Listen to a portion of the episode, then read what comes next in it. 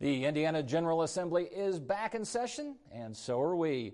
Welcome to Indiana Lawmakers, your weekly one stop guide to what's happening in the State House and to what it all means for you, your family, your school, your community, and your wallet.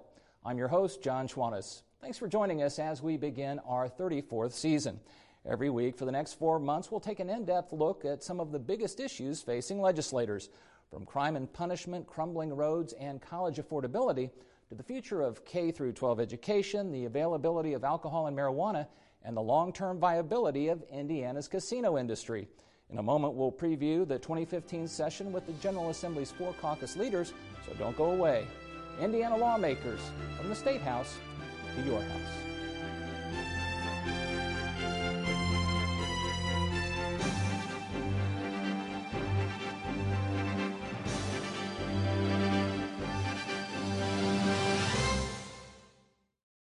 What if an app could give a voice to children silenced by autism? It can. Introducing SpeakAll. To learn more about this and more than 400 other world changing Purdue technologies, visit otc prf.org. Aside from the obvious, the crafting of a two year state budget, legislative leaders on both sides of the aisle and in both chambers pretty much agree on this session's top priorities education, ethics, and economic well being. But how they'll approach those priorities, well, that's a different matter altogether. Back once again for our traditional session and season kickoff, our House Speaker Brian Bosma, a Republican from Indianapolis, House Minority Leader Scott Pelath, a Democrat from Michigan City, Senate President Pro Tem David Long, a Republican from Fort Wayne, and Senate Minority Leader Tim Lanane, a Democrat from Anderson. And once again, I thank you all for joining in the discussion. Good, to, good to have Thanks, you back. Jon. We're here to talk about the legislature, and I guarantee you we will talk primarily about the legislature. But one thing that got a lot of attention this week was a person who's not a member of the House or the Senate, namely Governor Mike Pence and his possible White House aspirations. Even before the session began on Tuesday, Scott Pelath, you at a media availability took on the governor and said this could be a, a cast some sort of blanket or pall over the uh, over the session. Explain that. Well, here's the thing. First of all, you know, Governor Pence is a terrific guy. If I'm Mike Pence and I'm looking at the other uh, members of the cast that are possibly seeking the White House, I may be thinking, why not me? Uh, but at the same time, if you're going to be going out to Iowa and New Hampshire and standing on the national stage, you need to let us know here in Indiana. You need to let us know right away because that's going to affect the prism through which we see decisions coming out of the governor's office. Uh, because you, you, if, if you're trying to govern Indiana, but you're trying to be president at the same time, you can't pretend uh, like uh, both events aren't occurring simultaneously. And, and, it, and, it, and it does affect how um, statements are perceived. And something tells me this will be a recurring theme of your availabilities probably throughout the, uh, well, as, session. as long as the media keeps asking it, I'll keep answering. well, on this t- topic, quickly, uh, Brian Bosma, Sure. Legitimate concern? Well, I think the media can quit asking, and Scott can quit talking about it because it, it's not going to happen. Uh, Senator Long uh, assigned the bill to his Rules Committee. I said publicly I thought it was When I terrible say public when policy. you say not going to happen, a lot of people would read into that different things. He's not going to run for. No, no, I'm sorry, I better be clear. I thought we The had news bill's here. not going to happen. yeah, Hey, we- what- well, what the, Pence the, the bill and I'm running are two Yeah, different things. yeah, I was, I was going to oh. say, yeah, that's the two issues. anyone, and that's, this is not Mike Pence, but somebody that's running for a national office needs to select to run for that national office, or they need to select to run for their state office. So it, it nothing to do with the personalities, bad public policy, and it's I don't think it's going to see the light and of for those just tuning And, in, and by the way, the governor didn't didn't ask for it.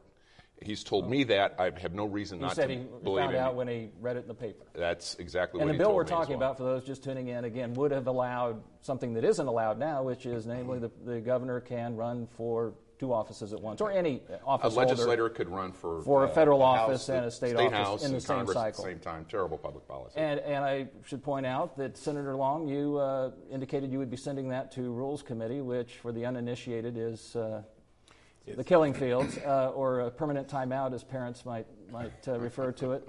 Uh, you're thinking there. Well, it's not always the killing fields, but it can be. And in this case, we're not going to hear it. And I made that pretty clear the other day. I just feel strongly that you have to make a choice and a decision uh, as to which office you're going to run for. And, and there's nothing wrong, by the way, with Governor Pence being mentioned as a presidential candidate. It's, it's an honor, I think, to be uh, you know, suggest that you'd be a good president. I think he would be. But for him to have to make a decision and announce right now, I think is unfair as well. I mean, this is a process that takes a couple of years to work itself out. He's he's obviously been asked by a lot of people to consider it, and I think he needs to take his time. It's a big field. It's uh, it's a tough process. Uh, just give him a break and let him let him uh, you know govern at the same time try to explore whether or not this is something he should or shouldn't do and whether it's good for him or the state. And Tim Lanane, you can weigh in on this, and then well, we'll move on to. I mean, I think the, the issue is he, he can decide whenever he wants to, as far as I'm concerned. But the fact the matter is, uh, whenever he makes a decision, takes some action, you have people saying, is he doing this because he's got an eye on the presidency? For example, he turns down the $80 million for early childhood education, federal dollars. Uh, total surprise. Shocked me, shocked a lot of people who are working hard on that issue. And what I kept hearing from people was, well, is he doing this because he's going to run for president? So, I mean, hey, far be it from me to give him advice, but I think it would be better for him to make a decision. Until he does that, everything he, he does is going to be seen underneath the prism of is he possibly running for president? And uh, but you know that's his decision, and we'll uh, we'll, we'll You know- just you know, have to Jon, one watch and, uh, that? Because I, and I understand the, the concerns, but if we were to take this attitude, you know, I think the best presidents are governors, people who- who've had executive experience and learned how to run things, had to make tough decisions. And um, if we were to take this approach, I don't think any governor, given the way you have to run for president these days, would be allowed to, to take their time to make a decision. I think that's unfair. So we got to remember that that's that's a that's you know our best presidential candidates are governors. Give them a break. You know, I think they're all going to be criticized for that, but you can't run for president if uh, you know if people don't want you to. All right, he's he's going to do a good job. Give him a break. All right, let's focus on the legislature. Uh, you both, and I'm looking for those listening on radio to the two Republicans here at the at the table. Uh, you had supermajorities last year. After the November elections, you have even bigger supermajorities: two more seats in the House, three more in the Senate. Do we offer you congratulations or condolences? Uh, we'll take both. Uh, I mean, it's, it is- I- it's I'm not- being somewhat flippant, Okay, but it does make it more difficult, right? Truth of the matter is, we'll conduct ourselves, our team, our leadership team will conduct ourselves precisely as we did uh, when we had a bare majority of 52, when we were in the minority with 45, when we had 60, 69, and now 71. And that's decide what's best for the state of Indiana, work closely with our uh, legislative colleagues in both chambers and of both parties, and, uh, and try to come to the right conclusion But it's a it. big caucus, and it's a very conservative caucus. That's true. And your job, of course, is to try to hold the middle ground, I Well, presume. And uh, fortunately, I'm big and conservative as well. I So know, but degrees of conservatism. In, in all uh, honesty, we're going to have a great session. We're going to work closely together. I gave words of caution uh, on Organization Day that a supermajority does not mean overreaching. In fact, I think it means a request for more bipartisanship. And I think Scott, hopefully Tim, uh, and I know David would say that you know we've reached out as much as we possibly can to make that happen. And we all heard those kind of things on the first day of the session. Do you buy it, or do you feel that, that you are going to be listened to, that Well, the caucus it- will be a, a legitimate voice? Well, let, let's look, let's look at the realities. I mean, we've been in this situation before. We can govern in this way, and my caucus has found ways I would assert to be quite effective at certain times. Because as long as you have those microphones, as long as you have the capacity to speak truth to power, and a lot of times the power is the gentleman sitting across from me, then you have an, an impact on public policy. And as I said uh, on the opening day of session this year, it's our job to remind the public and the other members of the legislature that just because you have 71% of the seats doesn't mean 71% of the people agree with you. Uh, there are many of ma- mainstream Hoosiers that are in our camp, and uh, we will assert those views and those are alternative visions every day on the House floor. And the, the divisions don't always line up on issues as people might expect. It's not always an R or D issue. In fact, David Long, I'm guessing there might be a few issues where you and Tim Lanane are probably, you'd rather negotiate with him than members of your own caucus. Is that an exaggeration, or is it? No, I mean, no, I. I I'm trying to get a few headlines We have of a- it. Come on, we have me out, really help tough stuff. Let's move on to something political. yeah. I mean, you, Actually- you, you, actually, you have we're the same issue that, that Brian Bosma has. Very conservative caucus that, and some very strong-willed people with issues that may not be on the agenda that you and Brian Bosma spelled out. Well, I think you know we're used to governing with a large you know group of uh, Republicans. Uh, we had 37 uh, last session, 40 this session, and uh, we've managed to find a way not only to uh, you know to lead, which we are responsible to do as the majority party, but also to work with our colleagues across the aisle. And I think Tim and I kind of grew up in the Senate together. We were co-authors of many bills before we were leaders, and um, so we have a good relationship, a good working relationship, and uh, we're going to I be think it a talking. yes, you do get along better with No, I didn't. than I, you do with, no, okay. Actually, I didn't say that, and, All uh, but I, all I have great respect for our caucus. We're going to be fine, but I also respect the man uh, sitting across from me as well. We'll get a lot of good things done this year. And Tim Lanane, how do you remain relevant? How does your caucus? You're one of ten. Well, I mean, uh, we still have our voices. We may not have the votes, and so we, we have an obligation. The, the obligation is probably even greater now than it's ever been to put out the other side of any given issue if, if, uh, if that's appropriate. Uh, there are many issues we will agree upon. I, th- I think where we will see the rubber hit the road is when you do get an issue which you know really is political. For example, uh, you know this whole idea of a supermajority raises the issue: how did we get here? Well, I believe we need redistricting reform. We need to take a look at uh, you know how, how we got in a situation where 80% of the Senate is you know Republican and 79% in the House. You'd like to turn it over And- to a nonpartisan right. panel and of so that's going to, you know, if there's really truly some uh, willingness to work together in a bipartisan fashion to come up with a way that we can try to do what's best for, you know, uh, democracy, small d, uh, as opposed to politics, uh, and work together in, in a, on an issue like that, then I think we really truly will have succeeded in, in you know, in terms of this environment. But I don't envy David in terms of the number of people that he has to keep corralled. Jon, if I can, yeah, if I can add one thing, difficult. the public would truly be shocked at the amount of time we spend together, this foursome right here, uh, working through problems, uh, trying to uh, uh, reach a resolution that is acceptable to each of us. And, and I'm going to toss one right out here, right now. I agree with you on the redistricting reform. Here's what I would propose I would propose that four of us do what we've done on many other issues, and we collaborate this session on a serious study committee, and I don't mean a gloss study committee, but a serious study committee on what other states have done on bipartisan or nonpartisan redistricting. And we move that bill through uh, the House as co authors, Scott, and send it over to uh, David and Tim and, and see, see how it goes for the four of us. Well, interesting enough, I have about four redistricting bills in my uh, in the Senate right now. I, I don't have a problem with that process at all. We are going to hear uh, a proposals, but I do agree with the speaker. We need to know what's working, what's not. There's so, a variety of, of ways to re- redistrict out there around the country right now, and we need to know. You know, there's there's been some bad situations where lawsuits have flown up, and you've got a citizen redistricting process. We we need to know what works, what doesn't, and what's best for Indiana.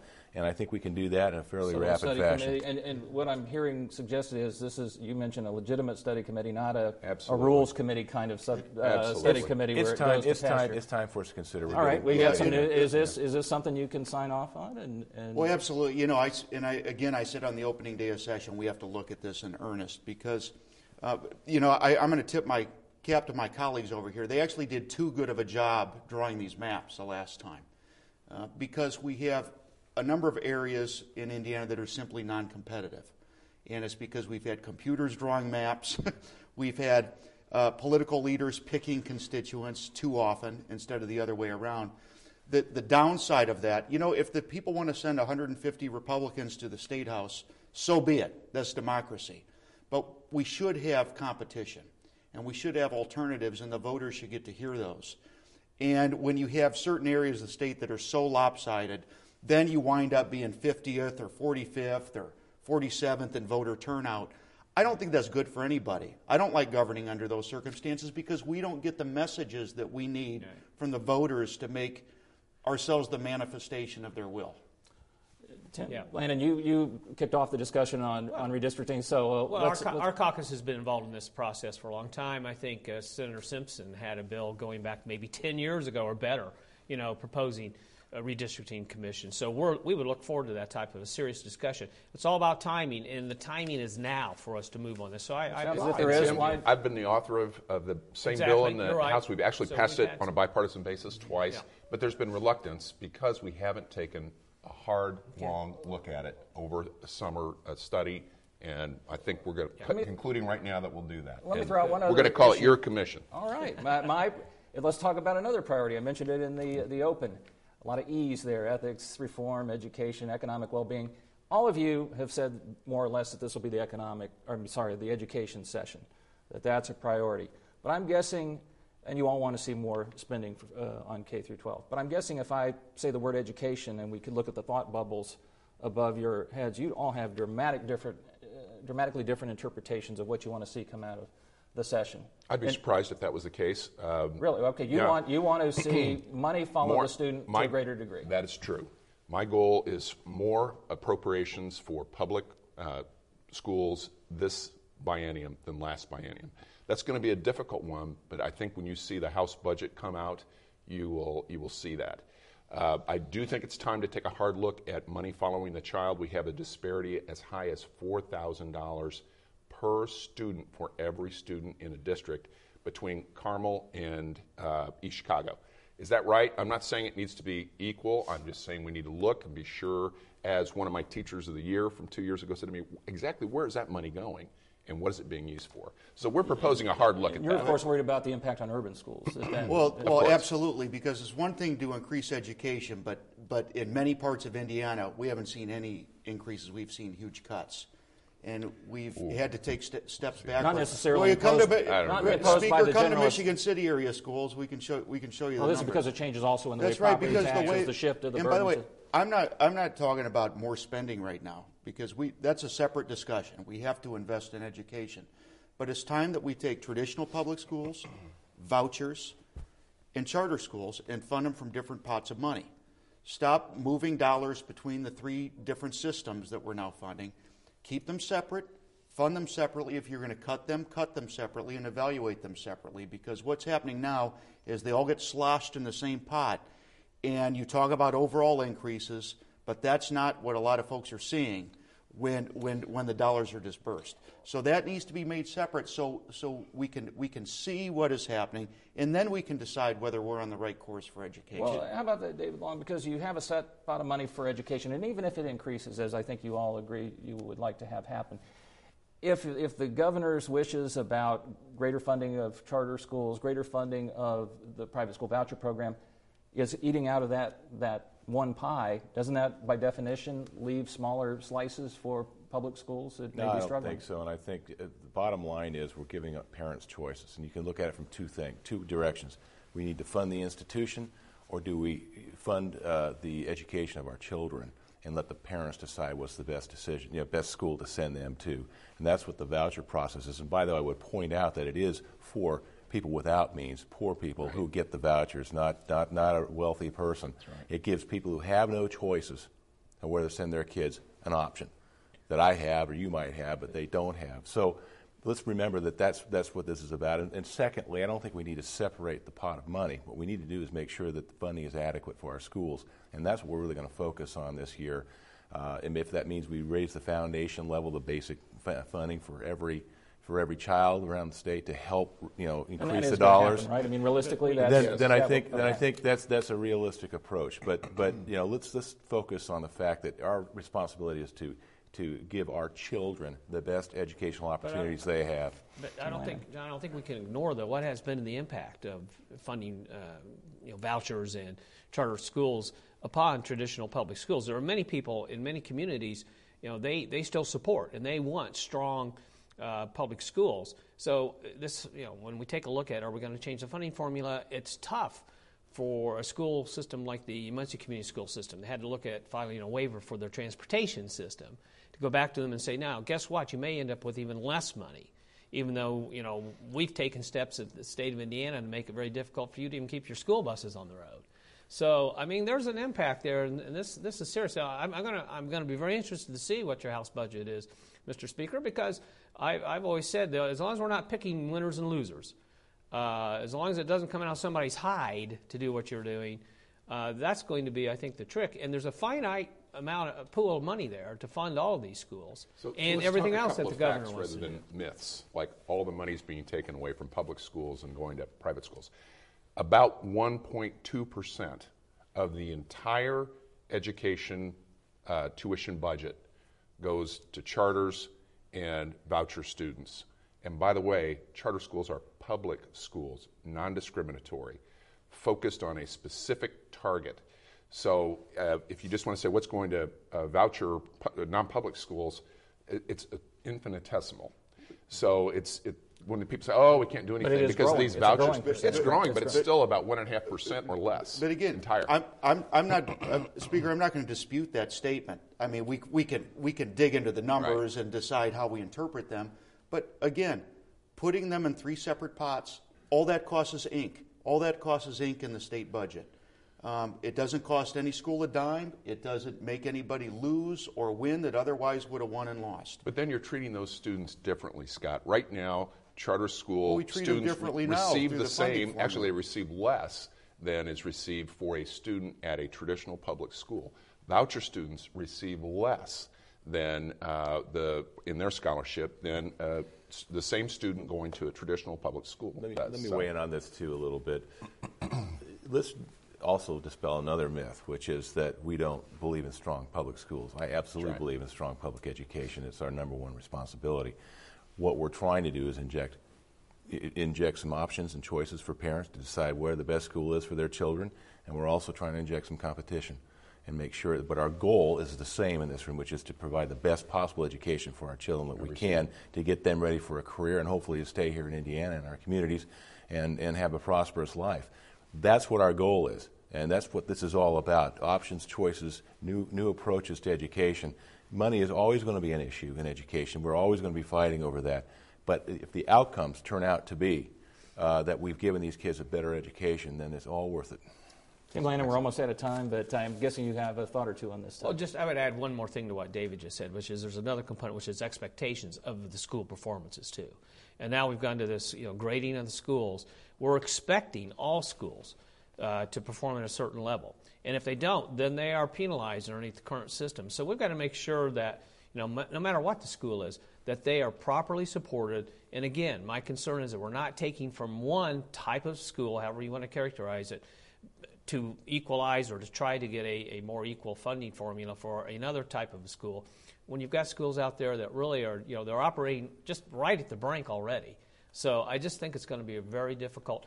In, in, in the governor's proposal to basically explode vouchers, I just don't see how you can do that. Well, that will what, have an impact. I'm going to get very low marks for my commitment to covering all the topics that I mentioned at, the, at the top of the show. We didn't get to ethics, we didn't get to economic well being. But hey, education is important. It is the education session. And uh, I appreciate your insights as always as we begin this uh, four month process. Again, my guests have been House Speaker Brian Bosma, an Indianapolis Republican, House Minority Leader Scott Pelath, a Michigan City Democrat, Senate President Pro Tem David Long, a Fort Wayne Republican, and Senate Minority Leader Tim Lanane, an Anderson Democrat. The governor has two important commitments coming up his annual State of the State address and his annual visit with us, Governor Mike Pence, on the next Indiana Lawmakers. And time now for my weekly conversation with a man who, like his commentary, never seems to grow old. Indiana Lawmakers' longtime political analyst Ed Feigenbaum, publisher of the newsletter Indiana Legislative Insight. Ed, welcome to another fun season and another fun session. You heard the roundtable, a lot of uh, collegiality. Will that last? Even the body language was, was good. You know, we, we've seen in the past, uh, sometimes in that, that first roundtable, everybody's kind of uptight and, and not willing to joke, and certainly not willing to come to agreement on, on some key policy issues like they did at, at your behest today. But I, I think we're in for a, a collegial kind of session this year. Eh, and I think Hoosiers would, would welcome that, but there are always those outlier issues that, despite the best intentions of legislative leadership to say we're going to focus on these sort of, you know, mutually beneficial topics, will the Religious Freedom uh, Bill Restoration Act uh, play into it this year? Will it be, what, what is the, the, the issue that's going to get burst onto the scene and maybe uh, derail the, the collegiality? There are a couple of potential so-called wedge issues. One is religious freedom, another is common construction wage. But I think that, that we'll see that even if they do come up, they're not going to, to provoke the same kind of, of personal issues and personal criticism and the kind of backbiting that we've, we've seen in the past with some of those other similar issues. I think we're kind of past some of that. And the fact that the Republicans have you know, such a, a wide supermajority in, in both chambers also means that the Democrats aren't going to be able to have quite as much influence on those issues either. But the Republicans don't want to overreach. I certainly can't walk off the floor because that wouldn't do much good. The quorum exists for Republicans anyway. Next week, we have uh, the State of the State address. A lot of people will be watching. What can we expect? I think you'll, you'll see the governor reiterate his, his push for education, education funding, education governance issues, all kinds of education related issues, the pre K thing. And I think you'll also hear an outline of the governor's new energy policy, something that, we've been promised since essentially last March or April. But the real interesting thing, I think, is going to be the, the address the next day by our new Chief Justice, Chief Justice Rush. I think you'll hear a lot of emphasis on what the courts can do to contribute to the state's economy. You may hear a particularly interesting initiative come from her about a special docket or court system for commercial litigation, and that would be a big contributor to the, to the state's economy as well. So you're saying Mike Pence will be the opening act for uh, Justice uh, Rush, right? Your characterization, not mine, Jon. And this session you think will conclude uh, on time? I always have to ask the question: special session, not this year, right? No, of course not. Of course not. Would, Republicans would have some explaining to do if that were the case, I presume. Ed, as always, I appreciate your insight. Thanks. For more information, streaming episodes, and extra content, go to wfyi.org/lawmakers. You can also visit us at WFYI on Facebook and Twitter. Use the hashtag Indiana Lawmakers. You can access live streaming coverage of the General Assembly on the internet as well. And remember, you can get our show on demand from Xfinity and Bright House Networks. Well, that concludes another edition of Indiana Lawmakers. I'm Jon Schwantes, and on behalf of WFYI Public Media and Indiana's other public broadcasting stations, I thank you for tuning in and invite you to join us again at the same time next week. Until then,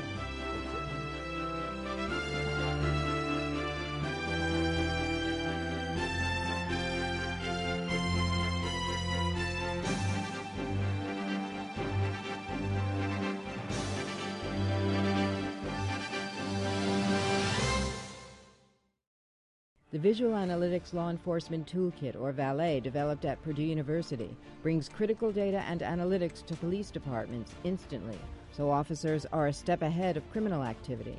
To learn more, visit otc-prf.org.